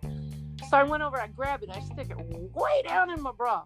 So if you're gonna try to get it, bitch, you're gonna have to go through me, and then you're gonna have to find it in this big ass fucking thing down here. Right. You gotta So- climb over in that motherfucking. Yeah, bring you your- know, bring your flashlight. Right, there's two people. They they went in 1987, still ain't found their way out yet. Still down there, y'all. they're still down there. Um, so this dude walks up on me real close, and he's tall. He's like six two, but I, I don't give it. Like this motherfucker weighs twelve pounds, and I can see by his doughy body, which I just saw perfectly undressed, that you ain't about shit. So I got this. Also, security guys in the fucking room behind you. He'll fuck you up. He was just. I just picked the baddest motherfucker off of Bourbon Street and was like, yeah. so um, he was he was known as the knockout king. So he was my security. And um dude tried this dude tried to step up on me like to be intimidating. And I'm laughing because like, nah, dude. You and I can tell he's so bold. He's done this before. Mm-hmm. He's definitely done this before. So now I know I gotta call all the other fucking adult workers in the area and talk to them to see who this guy is you know, so little little shit like that. It does fucking happen, man. Right. It's it's crazy. It's crazy. People are weird. you know what I mean? They're dangerous. You got to be smart. You got to be tough. Right. You know, there's a book um that kind of talks about the subject of the benefit of being hard. What is the book called? It's called Anti-Fragile and I don't remember who wrote it, but it's readily available on Amazon. And it talks about, you know, how when we make people and things too easy, that it, it kind of weakens everyone. And, and I, I agree because I'm watching it happen as the decades pass, you know. Um, and he talks about how adversity and challenges and things like that can actually make for a better person because it toughens you up, you know. And once you deal with a few tough situations, it becomes very easy to deal with other ones because you know you're capable of doing it. You you've learned that you have the strength and the determination and the skill to do it. So it's a great great book to read. So so definitely check that out. Oh, absolutely, absolutely. What are we on now? Eighty-one yeah. minutes. Yeah, we're breaking records. Yeah, we're breaking records this evening, y'all. We got raw and, and, and uncensored rage. And you know, we started with a topic idea, and then we were like, you know what? right. Yeah. So we're like we're, we're we're pretty pretty good at the uh, ad libbing. You know, I think it's just because we have good stories. Oh yeah. We have good stories, you know. I, I'm I'm curious to hear what your readers think of them now and what they think now of do they agree? Do, uh, about you know being tough? Is it a good thing? Should people try to be less tough? I, I, hear a lot of people like oh well you know my my one of my moms she was like it's okay to live softly like well you go and fucking do that then shit you know go out there with your werther's originals and live softly like that's not my shit mm-hmm. i don't do anything soft Like, you know what I'm saying? Right. Nothing. Yeah, I mean, soft will get you taken advantage of. And where I was, it did. The people who, the people who ended up dead, they ended up pimped out. They ended up beaten up. You know, they ended up being um, unwilling drug mules for fucking gangs. You know, all these things people i don't want to say soft is, is it's a bad thing because it can be okay. You know we need some softness in the world to balance out hard motherfuckers but like you can be you can be soft in a bad way. And and i see that a lot. Like oh you're you're aggressive i've been told that before aggressive i was like i just told you that this document wasn't turned in and you needed to finish it by the due date or we're all getting an F on the project. I, I, I didn't have any tone of voice. I'm just stating a fact. That's very aggressive. And, and I was laughing because it's like, you know what? You want, I don't think you know what it is. Let me show you. Let me show you two different things. And then I think you'll learn that what I'm saying is not aggressive. It's just straightforward. So that's what's hard about college. In my personal life, I say whatever the fuck I want, whenever I want. I don't give a mm-hmm. fuck. Um, but when you're sitting in a classroom and these people are just spouting dumb shit and they're trying to teach, one teacher tried to tell our class, transvestites don't come outside. I was like, there's one outside the fucking classroom. You said they don't come outside. right now. yeah, they don't come outside. Transvestites don't come outside. It's like you haven't been to Walmart at two thirty in the morning. So, Clearly, I mean, how do they function if they don't come outside? right, right. I guess she was trying to say they don't come out dressed, and I'm like, there's a dude in a dress with a beard in the hallway. That's transvestite, and he does it every day, and he's outside right now. So that just blows your whole fucking statement out of the water. And I like to argue it. You're you're misinforming people, and people are being are paying you to inform them correctly. So I kind of get this little fucking bee in my bonnet there, Mhm. and it was still on. It was still on the goddamn test, stupid bitch. But it's just like people are lost, man. They don't they don't understand the real world. They they don't get it. And if you disagree with people, especially now, you're being aggressive, and and it's like you know what. Y'all don't fucking know aggressive until you've watched a bitch get her teeth punched in because she looked at a motherfucker wrong. She didn't even say shit. She just fucking looked at a motherfucker, sucked her teeth, and he knocked Mm. those goddamn teeth right out of her fucking mouth. Every fucking one in the front. So that's real. That's that's real life. Exactly. You know? All these protesters. The government is Nazis because they're forcing us into quarantine. Like, hey, you're not under martial law. Second of all, I can tell you've never really seen oppression. Because if you had, you would know this is not what that looks Right. like. and you, I know with the places you've been, you've definitely seen oppression. Shit. What? Oh. These people here in America, I'm oppressed. Yeah, you, The- you the have man- no idea. Yeah, the man is keeping me down. well, if he has that much power, I want to work for him because that's a bad motherfucker. that he can he can keep you in your house without even telling you that you'll get arrested if you go outside. Look Right. at that shit. Mm-hmm. Ain't that some fucking brain not even, not even a threat. right. Go in the Right. house. Go in the And house. it's like, yeah. Okay. Yeah, you you don't know oppression. You don't know. Like I knew this lady. I met her in one of my classes, and you got all these snotty ass white kids from rich families talking about they're woke and social justice, and we gotta help the black people. It's like, look, I think white people did enough. Maybe you ought to just leave black folks alone and let them handle their own goddamn business. They don't need Yeah. us. All right. So we done enough. Yeah. you know and, and not only that that attitude is very common in college classes and i'm sitting here like that's so racist i called it out when that's you're racist as fuck she's like why why you think black people need white people's help they can't do shit on their own like yeah, they um, need they need the great the great white savior we've to come uh, in we've no had y'all's help before. We'll pass. Yeah, yeah, Yeah. exactly. So I'm sitting around these people talking about, oh, the oppression of women. Bitch, I, I've been here fucking 20 years longer than you. I'm not seeing the oppression you're talking about. Like, I've just voted today and I make more than my male counterparts. So,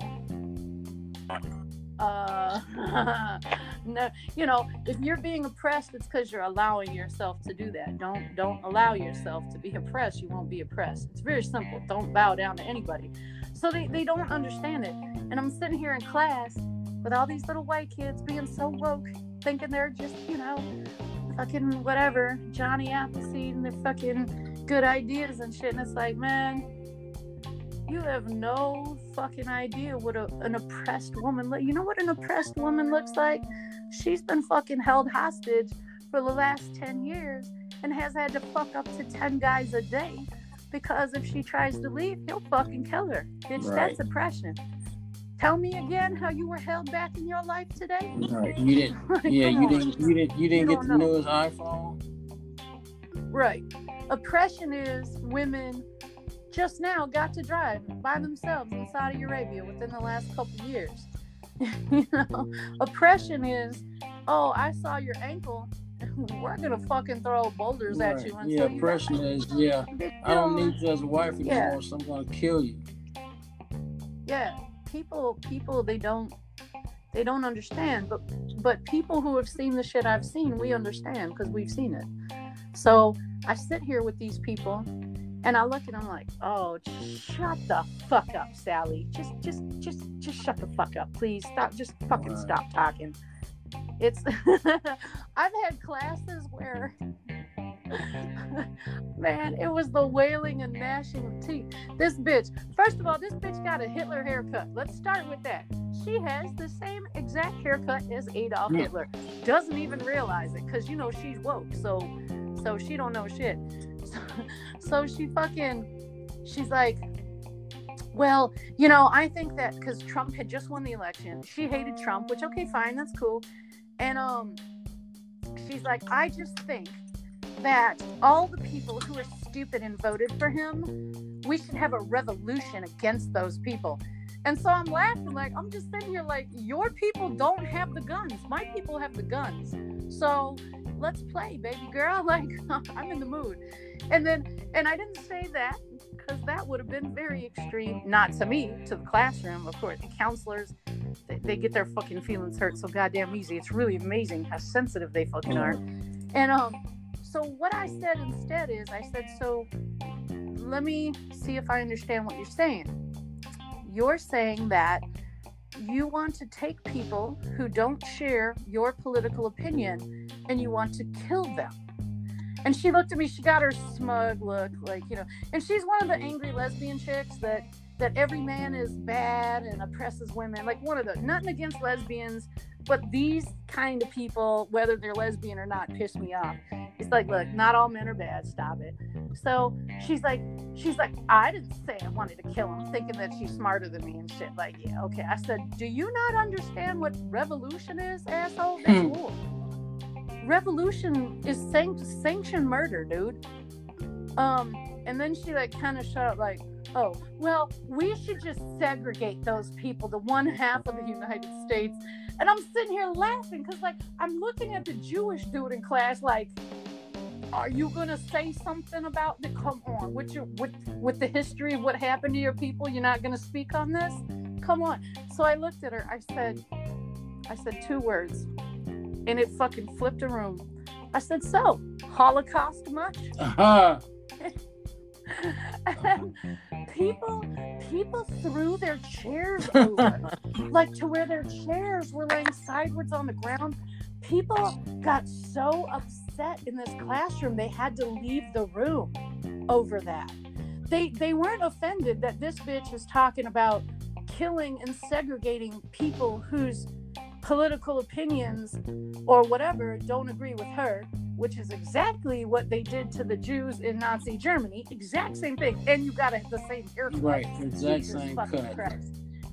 You know, so that doesn't offend a single person in this room. But saying Holocaust much? Man, it was it was actually great. It was like I might have to masturbate to this because uh, I I made three people cry, and boy, if you shed tears in front of me, oh, it's on. you know, so so in in a in a battle of wits, not like I don't want some dude to just cry and I'm gonna have sex with. No, that don't work. Um, suck it up, boy. But uh, you know, so these people they fucking they lost their shit. And one girl, she comes up to me. And mind you, I don't give a shit what any of these people say. I've already told my professor he's a fucking racist. I mean, I've just called everybody out. And um, this girl comes up, she goes, you know, we're really trying to like you. And I couldn't fucking help it. This is, you know, this is where the asshole that turned me into a dominatrix comes out. It's like, I'm just cracking up because I don't give a fuck about you. Like, you could burst into flames in front of me. I would not stop writing my homework right now. Like, I don't give a fuck, bitch. So she, yeah, we're, we're really trying to like you Mm. here. And I looked at her like, I don't give a fuck if you like me or not. This bitch didn't know what to do. Like these people, the teacher, none of them, they didn't know what the fuck to do with me. I was like, fuck it. At the, I just realized everybody in this room, except for like two people, is a fucking asshole. And so I'm just gonna like fuck with everybody this semester because I'm not gonna learn anything. So I might as well get my fucking forty thousand dollars worth. So I made people cry, and then that became my goal every class. somebody I'm just gonna cry. make. Yeah. So so this is what I'm saying. Like you got all these young people, you know, hollering for all this shit, you know, and it's like you don't understand. Like you, okay, so people hate Trump and whatever, whatever. But when you talk about like, oh, this guy has a MAGA hat on, he's 86. This bitch knocks his hat off his head in a coffee shop and is encouraging other customers to come and harass this 86 year old man. Like, now y'all don't under fucking stand. And you're doing it because you think Hitler's in office and the brown shirts are making you stay inside and all this other shit. Look, my grandma came from Germany. She was there when the shit happened.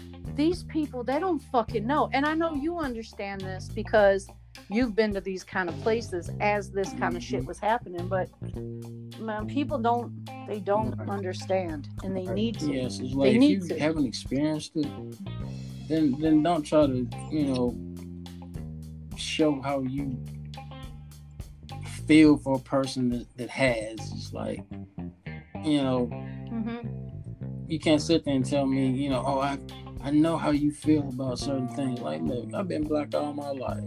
You can't tell, you can't tell me shit. Right. Right. Right. Unless you've had that level of oppression, you You can't say shit. You don't watch one You ep- know, one episode of my- Roots, and now you want to be a fucking activist. you took you took a fucking diversity class in college and now you Yeah. think you woke and shit. You know, and let me tell you, fuck, look, why, why we got an audience? Fuck college diversity classes up their fucking asses. Do you know, man? I had a fucking diver- first of all, yeah, just look at my friend list on Facebook. I got like all of the groups covered, every demographic there. Um, probably a few I don't know about. But um, so so to me, a college a, a class isn't going to teach you to be diverse. You got to be you got to have an openness. You got to go out in the world and meet people and expose yourself to people and places and things that make you uncomfortable. You that's how you grow. But this class, I took a picture of the page and sent it to everyone I knew who wasn't white. Like, tell me if a white therapist did this, what would be your reaction? They actually said if you have an African American client, and because African American clients don't like to open up to white therapists. And so it's like, oh wow, so black people are racist now. That's that was well, what a way to fucking lump them all together. Um, for the record, my black friends don't have problems with shit like that, but okay. And they were like, so a good way to help them open up and feel comfortable is to get out bongo What? drums. What? And I'm like, uh, that's what I said. So I had to reread it. So apparently, if I have a black client and they're not comfortable with me because I'm white, I should bust out bongo drums. and I'm sitting here like, I'm pretty sure that's You- racist yeah, I mean, as you're fuck kidding, right there. right? I want to get a second opinion. That's what I said. Like, are, is this serious? Like, this is a textbook. This is serious. They were fucking serious. And it's like, oh, the author's white. I can tell because uh, an author of color would not fucking make this statement. I can't admit, like, so I asked my friends, if you went to a therapist who was white and that bitch broke out some bongo drums, what would you think? And one one reaction came back, and I'm I'm sure you can guess what it was. this fucking racist ass bitch. Um, yeah, like these diversity classes, they're teaching people this shit that all white people are racist. Period. Last diversity class I took, I'll never have to take one again. The author straight up, all white people are racist, and every other person is oppressed. And it's like, wow. And white people, even if you're not racist, you're you're part of a patriarchal racist system. It's like everybody who lives in America is part of that system. Like, you know, I didn't invent that shit. So there's like all this, like all this fucking bullshit. And then the Asian author is trying to call himself person of color. Like, no, no, that's for black people. Uh-uh. You don't you don't get to fucking you don't get to co-op and co-sign on that fucking shit. No, no, no, no. He wanted to be black so And bad, Asian- that guy. Asian- Yeah, and so they're teaching these people this kind of dumb shit in college classes. So when I see them go out into the world stupidly, it's like, oh, there's college right there. I bet I know which one you went to. crazy. Yeah, they they said, and and mind you, I grew up um, for a long time in LA. I grew up around a lot of Latino people, not just Mexican, but from all over um, North America, South America. So there's millions and millions of Latino people across the world, and they have very different cultures. And this book said you cannot be direct with Latino people. So when you do therapy with them, you got to kind of go the scenic route. So I called my friend. He's like a real good friend of mine. He's from Mexico City. and I was like, hey, hey, hey, can I be direct with you? He's like, is there any other way to be with me? I was like, according to my textbook, I can't do this. He was like, man, are you fucking with me? So I send pictures to people like, I want you to physically see what I'm seeing with my fucking eyes. I want to make sure I'm seeing this ridiculous shit. And yeah, so you can't be direct with Latinos. You have to play bongo drums for African Americans. All African Americans feel oppressed by the man. Um, none of them like white therapists. Apparently, all of them like bongo drums, so I'm gonna have to go take some bongo lessons or something. I mean, it's, it's, it's, it's ridiculous. Yeah, and then these people come out talking about there's oppression in the world. I'm Antifa, and it's like you're taking what this dumb bitch college teacher taught you, and you're taking it to the streets, and this isn't even accurate. And you would know that if you actually had some black right. friends. You know what I'm saying? That's how I can tell you really don't have black friends because you would know that this is bullshit. If if you were as diverse and woke and non-shallow and all this, you know, signal words right now, if you were any of those things, you would look at this book and know it was garbage. And that's how I spent the semester talking about how the book was wrong and why and proving it. so my teacher fucking hated me. That bitch hated me so bad. But you know, so then these people go out and I'm oppressed and you know, I'm white, but white people are bad. All this bullshit. It's like stop it. Stop, stop, stop, stop. First of all, the best thing that a person can do to retain power is to divide and conquer. If we all come together, all colors, we we can get shit done in our country, right, but we don't. Exactly we're on petty shit. We're on petty shit. Like, oh, this person's skin color. Who the fuck cares? Who the fuck cares? I'm so white. If I was racist, I'd have to hate other white people. Ain't nobody, nobody glows like me. Shit. Oh I make the moon God, jealous, fucking bitch. You know, so if I get any whiter, I'm gonna be translucent. okay. You gonna disappear. Whatever.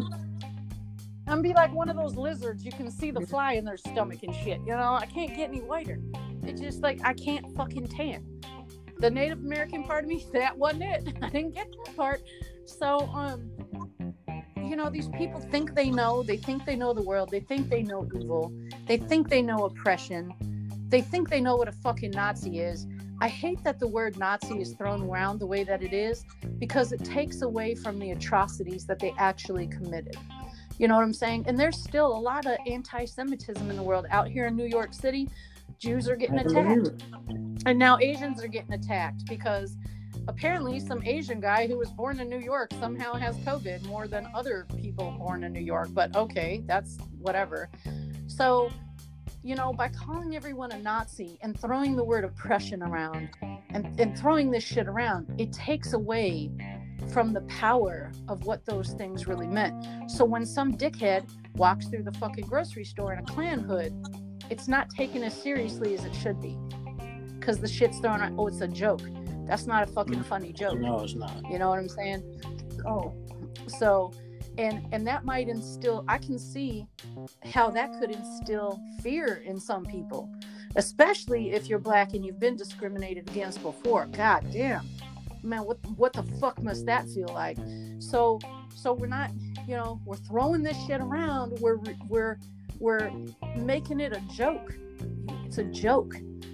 And so then what happens is when um someone black gets discriminated against, right. it's, it's not like, taken yeah, seriously. It's when like, when someone you calls, know, we were being serious. Like, right, we're just playing. Right, right. It's so, just a joke. Well, jokes have to be funny to right. both people that so you're telling them to. You go home with an ass whooping. Don't take it serious. It was just a joke. Yeah, just a joke. Yeah, I was just kidding. I was just when I whooped kidding. your ass, I was just kidding. I was just kidding. Yeah. Right. So when I see these little dumb fuck college kids whose brain isn't even done developing yet, because that doesn't happen until about 25 years old, and they're talking about that's racist. Making us stay inside is racist. That pisses me off because that takes away from real racism. So if every it's like the boy who cried wolf. People are gonna start coming and then see it ain't shit. Well then one day it's gonna really be a wolf there and you're gonna cry out for help and people are gonna think it's just a joke. You can't man, you can't do that. You can't you can't walk around in a Klan hood as a joke. Yeah, America gives you the freedom to be an asshole. I fully support the right to have the freedom to be an asshole, but with freedom comes responsibility.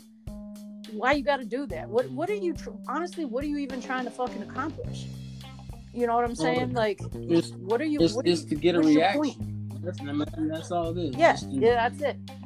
Right. Attention, attention whoring. The the Instagram And then it's fucking like generation. you like tell a person they can't do something, then their rights have been mm-hmm. violated. There's, there's, there's always an Oh out yeah, somewhere. yeah. People.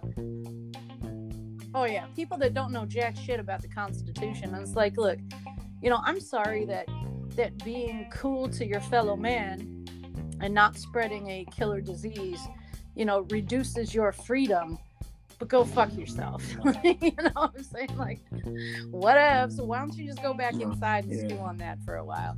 So you know all these people that that think the world is hard and that people are evil and and all this other shit like man you don't know you haven't seen it you don't fucking Right, know it's like if you had somebody don't in there, you know, know. in the same store, you know, expressing the right to be a Black Panther or whatever the case may be, then all kinds of shit would pop off. You know, the cops would probably call, security would escort them Mhm. out. You know, just they make a big deal out of it. right You know, oh but they're a terrorist yeah, group. yeah, right. you know what i mean? Like there's there's always the justification for for you know and that's the thing. People there's something called the in group and the out group and the in group is the majority. Society is a majority. The out group is anybody that doesn't cleanly fit Well, into that. and yeah, uh, I mean, the, the, the, it, yeah, the people Klan. put I'm sorry to cut you off, but the Klan that, that's a Christian organization. Yep, very much so, very much so. And and the thing is, like, as far as like I've been in the South, I, I've you know, I didn't understand because I, I was born in Southern California. I had friends they didn't know what the fuck they were. you know, it, it didn't matter. We didn't give a shit. It was like race wasn't an issue. Um, so when I moved to the South, and it's like, wow, this this kind of racism actually fucking exists. In Texas, it was very open and and honestly i've seen very open racism and i've seen covert racism. And i like the open shit better because one you know who the fucking racists are. Two you know how the fuck they feel. And three you know what they'll do about it. Whereas the covert ones they harbor those feelings but you don't know it so that's the motherfucker that fucks you over at your job or the neighbor that makes one too many complaints that gets you kicked out of your apartment I'd rather the motherfucker be openly racist, so at Right, least I know what the I- fuck I- I'm dealing with. Yeah, I You know, know, I know you're I racist, so. I'm not really, you know, I'm not too much, you know, I'm not really worried about you. You know, I keep my eye on you, but Right, you know, I don't have to like, you Right. know, really, really, really watch you. But that snake in the grass, yeah, that's cocksucker Right. because it's like, you know, somebody made a complaint. Well, who? Well, I can't tell you who it was. right, right, and that's bullshit too. Always a bitch named Karen. Yeah, Me and Karen's, we've ne- I've never got along with any Karen I've ever met, so um, which is weird. That never happens with me. You know, like you said, um, the two guys in the what was it, the Walmart? They had they were asked to put a face mask on. They did, and then the yeah, cop yeah, yeah, right. We want you to wear, we want, we want you to wear You a know, mask, like- you know, because of the virus. You know, so they're walking around the store like everybody else.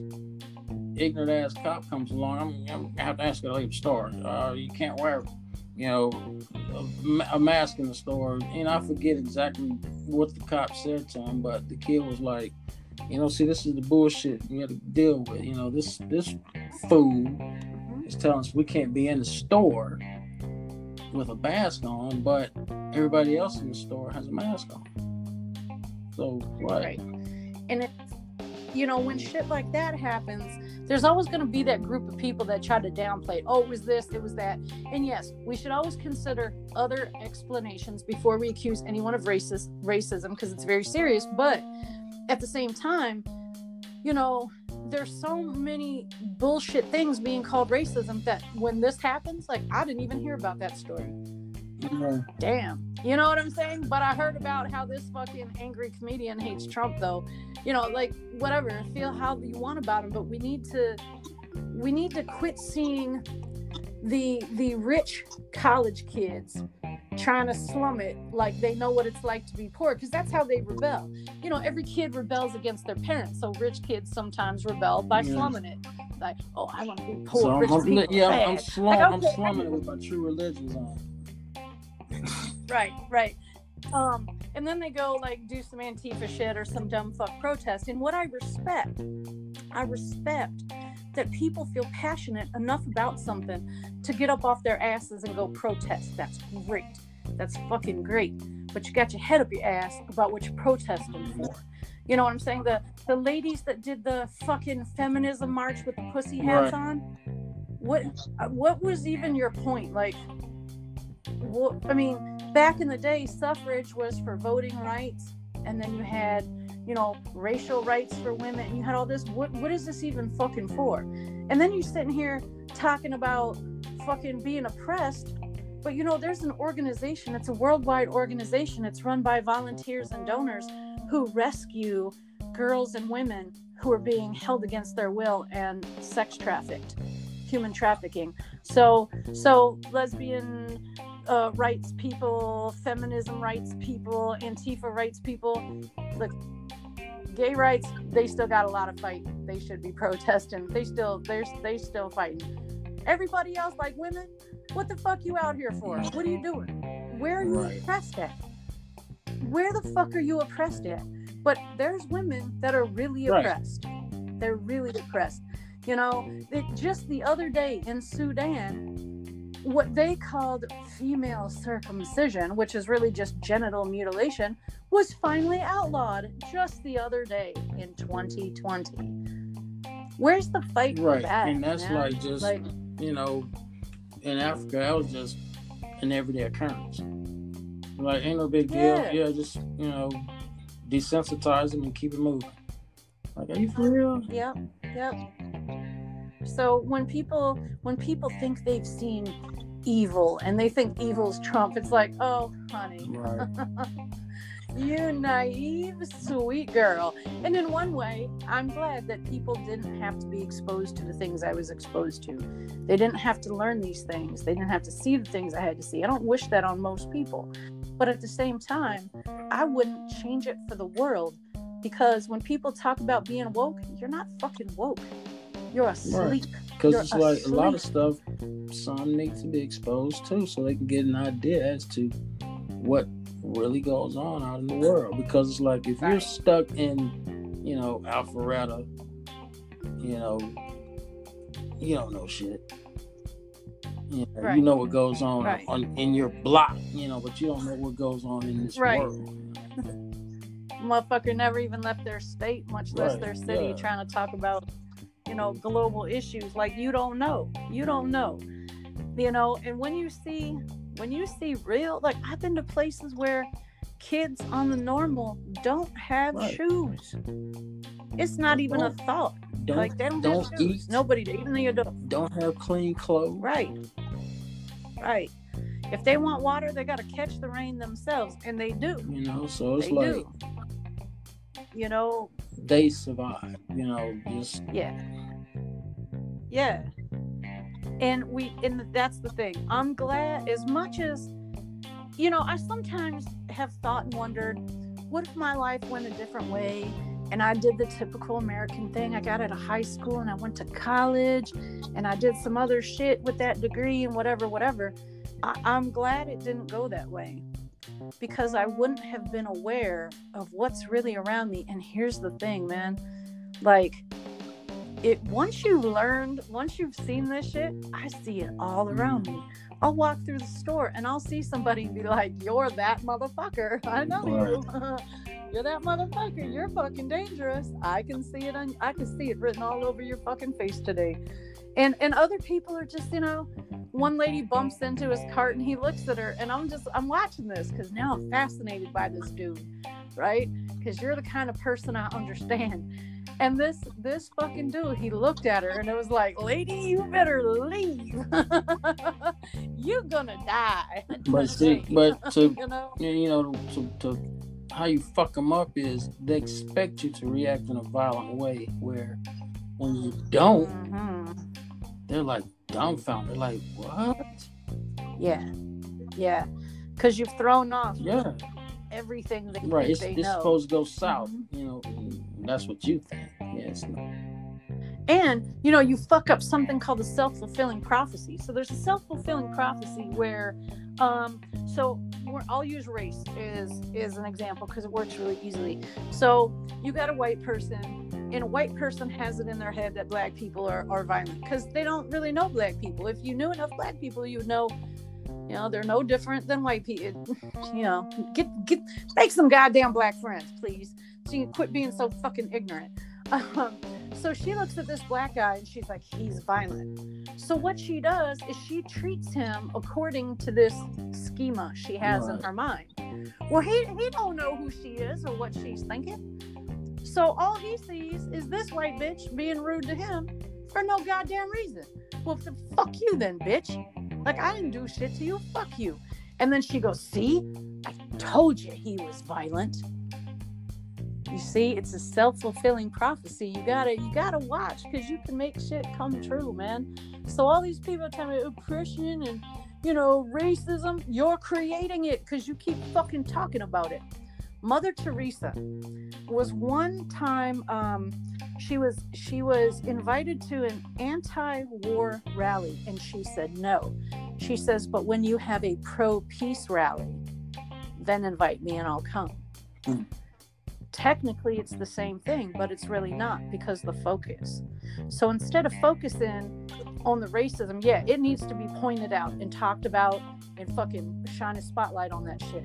Outside of that, we need to be talking about what we have in common and what we can do together and what we can accomplish together. We got to change the we got to change the shift, Right. man. You know what I'm saying? Cuz it's getting worse and and each side is growing further and further apart because they don't understand. They don't they don't understand. They don't know what oppression is and what what being offended really I'm offended. Good for you. Good for you. You know what's gonna happen? Nothing. But what I what I know? what I love to do is like have someone try to form an opinion of me, and then when they engage Uh-huh. in conversation with me, they're like, hmm, not what I expected. Yep. That happens to me all the time because I cuss and I talk shit and I'm just kind of rowdy and I don't give a fuck.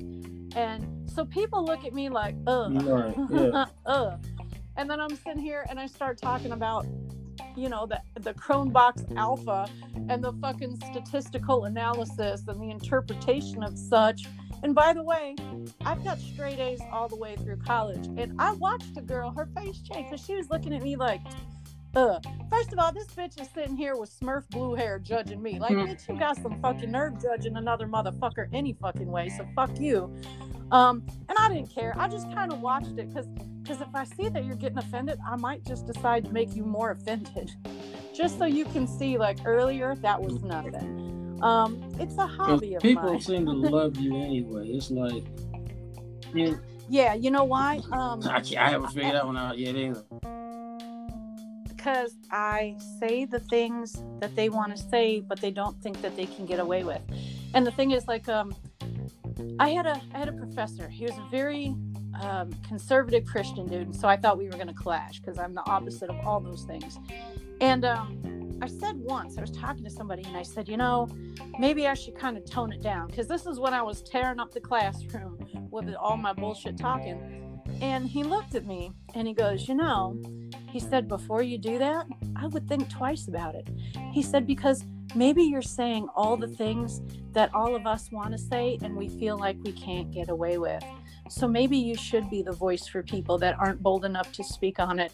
And I was like, out of all the hmm. motherfuckers, I thought this was not going to come out of it. Like, I'm looking at him like, okay, first of all, like, he fucked up my expectations of him because I'm thinking he's the old Christian fundamentalist. And he's basically telling me, nah, go talk that shit, girl. Pumping you up. So- Go do your thing. Right. And one person they got invited to a party and she was like, See, everybody, this is the girl who's so funny. And I was like, I'm not funny. I'm an asshole. But I just say shit that people can't believe a human being would really say. So y'all think I must be joking. I'm not. like, I try to sometimes just word it funnier to make myself laugh, but that's just me. So, you know, it so it work it works for me. It I don't know why because there's a few times that I know shit I've said if someone else said it, they'd have got punched right. in the face. Um, you know, I think that when I think that people detect I'm a different kind of person, they don't know how. Fuck you, I won't do what you tell me. Fuck you, I won't do what you tell me. Fuck you, I won't do what you tell me. Fuck you, I won't.